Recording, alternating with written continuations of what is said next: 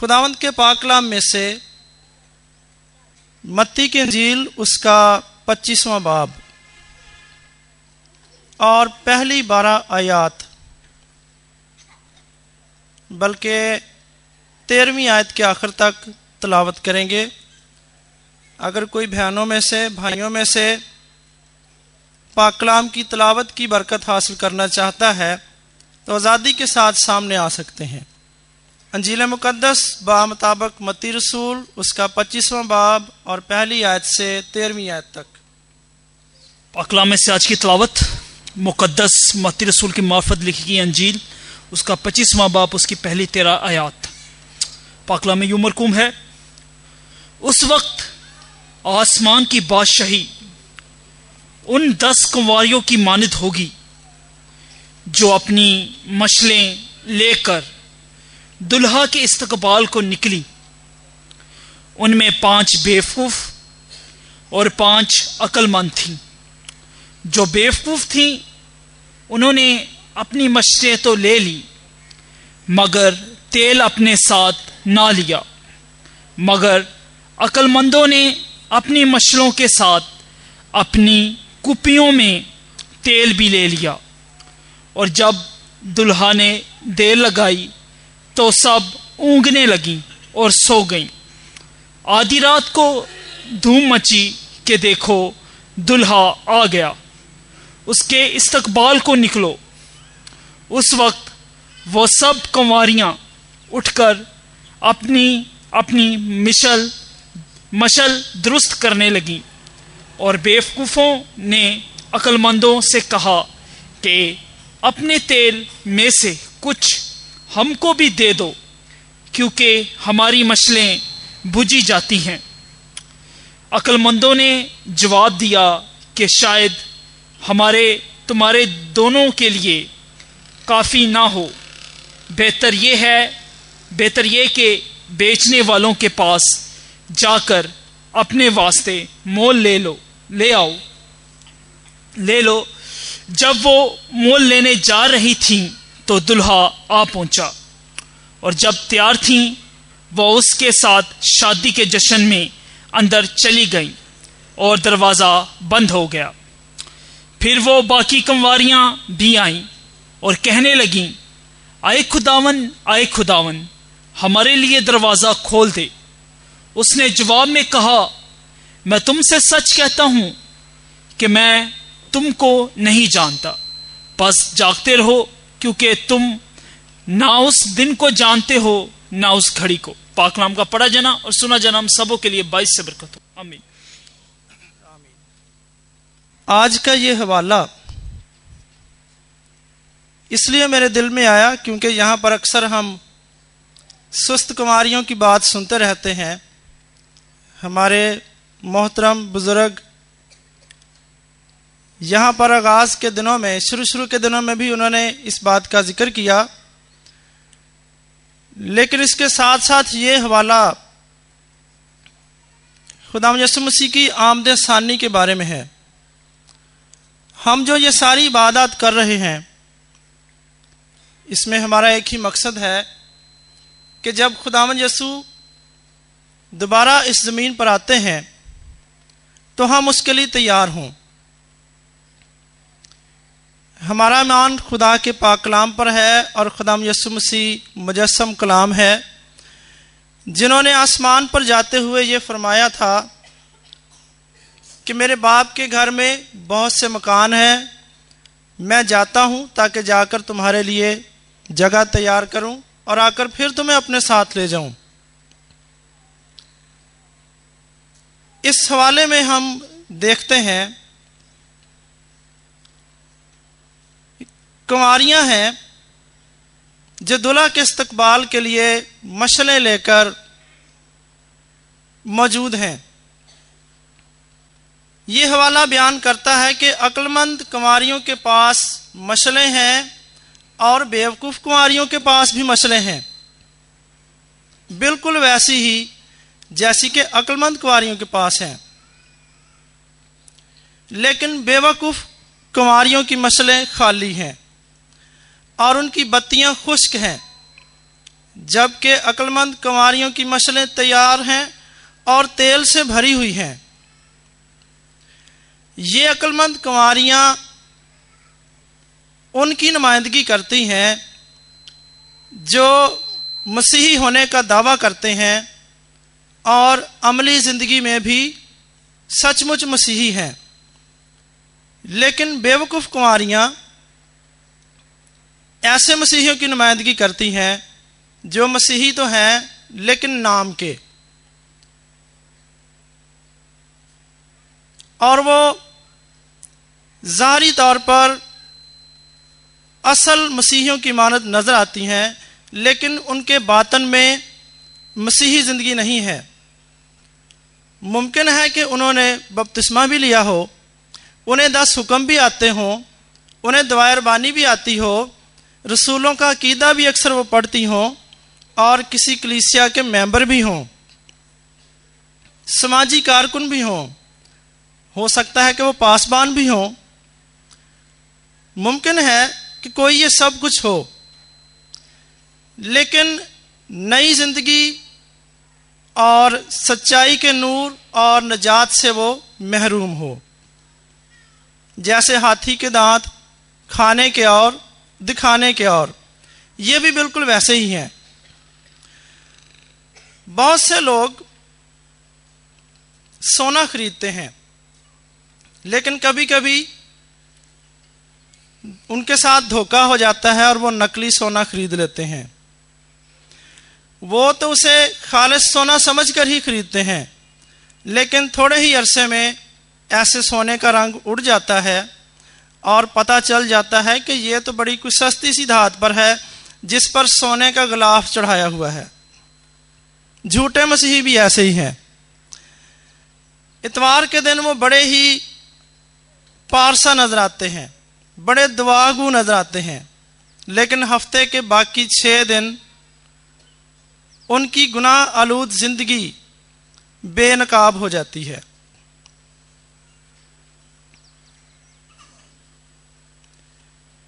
जो बेवकूफ़ कुमारियाँ थीं, उन्होंने अपनी मसले तो ले ली, मगर अपने साथ तेल ना लिया। बेवकूफ़ कुमारियों ने मसले तो ले ली, मगर अपनी मसलों में तेल ना लिया। तो खुदा के कलाम में तेल पाखरू का निशान है रूल कुदस का निशान है। पहला सैमुल उसका सोलवा बाब और उसकी तेरहवीं आयत में हम पढ़ते हैं, तब सैमुअल ने तेल का सींग लिया और उसे दाऊद को, उसके भाइयों के दरमियान मसा किया और खुदावंद की रूह उस दिन से आगे को दाऊद पर ज़ोर से नाजल होती रही। तो यहाँ तेल और रूहुल कुद्दस का ज़िक्र एक ही आयत में किया गया है और दोनों आपस में वाबस्ता हैं। जिनके पास रूहुल कुद्दस नहीं, वो खुदाम यस्सु के नहीं है। मगर जिसमें मसीह का रूह नहीं, वो उसका नहीं। ये रोमियो के खत के आठवें बाब में लिखा हुआ है कि जिसके पास मसीह का रूह नहीं, वो उसका नहीं है। पहली सदी की बात है कि पहली सदी में अबलीस ने बाज कलीसियों में ऐसे बेईमान लोग दाखिल किए जो अपने होंठों से तो अपने ईमान का इकरार करते थे, जबकि उनके दिल अभी तक गुनाह से भरे हुए थे। ऐसे झूठे मसीहियों के बारे में खुदा यसु मसीह का शागिर्द यहूदा फरमाता है कि ये वो आदमी हैं जो तफरके डालते हैं और नफसानी हैं और रूह से बेबहरा हैं और वह चुपके से हम में आ मिले हैं। सिर्फ़ हम रूहुल कुद्दस के वसीले से ही नई पैदाइश हासिल करते हैं। क्योंकि योहन्ना की अंजील के चौथे बाब में लिखा है कि खुदा रूह है और ज़रूर है कि उसके परस्तार रूह और सच्चाई से प्रस्तश करें। खुदा चाहता है कि हम रूह में चलें, रूह में दुआ करें और रूह में उसके साथ हम कलाम हों और रूह में हम उसकी खिदमत करें। लेकिन बेदीन जो चोरी चोरी खुदा की जमात में घुस जाते हैं, वो खुदा के रूह से महरूम हैं। उनकी प्रस्तश रूहुल कुद्दस के बगैर है। उनकी दुआ रूह के बगैर है और उनकी खिदमत महज इंसानी जोश के सबब है और रूह से महरूम है। खुदा उनकी प्रस्तश कबूल नहीं कर सकता। ऐसों के बारे में मरकस की झील के सातवें बाब में खुदामद खुदा के ये अल्फाज लिखे हैं कि ये बेफायदा मेरी प्रस्तश करते हैं। खुदा उनके गीतों और उनकी इबादत को कबूल नहीं करता, क्योंकि ये सब बातें हकीकत और खुदा की रूह से महरूम है। मती के झील के पच्चीसवें बाब की दूसरी आयत में, उन कुवारियों को जो इस तेल से महरूम थी जिन्होंने ये तेल अपने पास आ, साथ नहीं लिया उनको बेवकूफ़ कहा गया है। एक ऐसा बच्चा जो रोज स्कूल जाता है किताबें सारी लेकर जाता है और साथ कापियाँ भी लेकर जाता है। लेकिन अगर वो पेन नहीं लेकर जाता पेंसिल नहीं लेकर जाता तो हम उसे अक्लमंद नहीं कह सकते। हम कहेंगे ये बेवकूफ़ है। ऐसा शख्स जो बारिश के मौसम में बाहर निकले और छतरी साथ ना ले, उसे भी हम अक्लमंद नहीं कह सकते। कोई ऐसा शख्स जो बटुआ तो साथ ले जाए, लेकिन उसमें पैसे ही ना रखे और जाकर बाज़ार में खरीदारी कर रहा हो तो जब पैसे देने की बारी आए तो दूसरे किसी ने क्या कहना, दुकानदार इसे कहेगा, ये तो बड़ा बेवकूफ़ है यार, तू पैसे नहीं लेके आया तू। और इसी तरह वो सिपाही जो जंग पर जाए और बंदूक की गोलियाँ घारी छोड़ जाए, वो भी बड़ा बेवकूफ़ है। इसलिए ये पाँच कुआरियाँ जिनके पास मसले हैं, लेकिन जिनकी मसलों में तेल नहीं है, उनके बेसमझ दिलों पर अंधेरा छा गया है। ये असल में कुमारियों की बात नहीं है। खुदा यसु मसीह ऐसे दानशमंद उस्ताद थे, जो हमेशा से रोज़मर्रा की ज़िंदगियों से मसाले दे देकर अवाम को समझाने की कोशिश करते थे। बिल्कुल हम सब जो गिरजाघर में आते हैं, अगर हम यहाँ आकर इबादत ही ना करें, अगर हम यहाँ आकर आपस में बातें करते रहें, दूसरों के कपड़ों को ही देखते रहें या हमारे जहन में सियासी कशमकश चल रही हो तो फिर हम कैसे अक्लमंद हो सकते हैं? फिर हमारा हाल भी उन बेवकूफ़ कुमारियों जैसा है। तो पाकलाम में हम पढ़ते हैं कि जब दूल्हा आ गया तो फिर क्या हुआ? फिर बड़ी भगदड़ मच गई। सबने सोचा कि अब अपनी अपनी मसलें रोशन करें, लेकिन जिनके पास तेल नहीं था उनकी मसलें बुझी की बुझी रह गई और वो उसकी तैयारी के लिए भागी और दरवाज़ा बंद हो गया। अक्लमंद कुंवरियाँ जो तैयार थी, दुल्हा के साथ शादी में चली गई और दरवाज़ा बंद हो गया। और बेवकूफ़ कुंवरियाँ, जब उनको पता चला कि दरवाज़ा बंद हो गया है तो वो अपनी खाली मसलों के साथ ये कहती हुई भागती आई कि आए खुदावंद आए खुदावंद हमारे लिए दरवाज़ा खोल दे। लेकिन दुल्हा ने जवाब दिया, मैं तुमको नहीं जानता। और वो दरवाजे से बाहर ही रह गई। अयूब नबी की किताब में लिखा है कि वो आदमी को बंद कर देता है तो फिर वो खुलता नहीं। और खुदा के पाकलाम में, मुकाशफा की किताब में यह भी लिखा है कि जिसके खोले हुए को कोई बंद नहीं करता और जिसके बंद किए हुए को कोई खोल नहीं सकता। जब हम पैदाइश की किताब में देखते हैं तो इसके सातवें बाब में हम पढ़ते हैं कि जब नू और उसका खानदान कश्ती के दरवाजे से अंदर दाखिल हो गए तो खुदावन ने उसे बाहर से बंद कर दिया।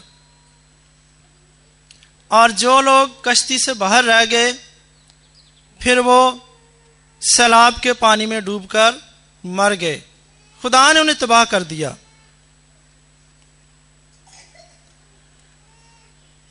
ऐसा क्यों हुआ? सुस्त कुमारियाँ और नू के साथ के लोग, जिन्होंने यकीन ना किया, जिन्होंने तैयारी ना की जो सुस्ती और काहली में पड़े रहे कि देखी जाएगी, अभी काफ़ी दिन है। क्या पता खुदावंद कब आए, साल पे साल हो गए। पुश्तें गुजर गई। खुदावन ने कहा था कि देखो मैं दरवाजे पर हूँ, लेकिन काफ़ी साल हो गए अभी तक खुदावंद नहीं आया। तो ऐसी सुस्ती और काहली और गफलत और ताखीर करने की वजह से लोग खुदा की बादशाही से बाहर ही रहते हैं। दरवाज़ा बंद हो जाता है।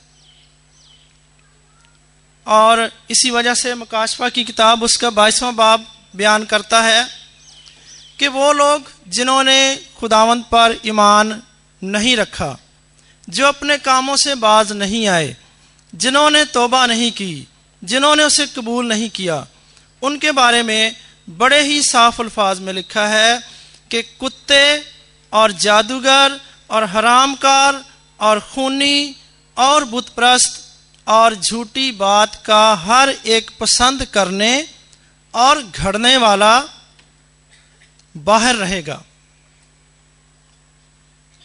वो लोग जो यसु नाम का इकरार करते हैं, लेकिन गाफल रहते हैं, लापरवाही करते हैं और गुनाह आलूद जिंदगियाँ बसर कर रहे हैं एक रोज अपने आप को खुदा की बादशाही से बाहर पाएँगे।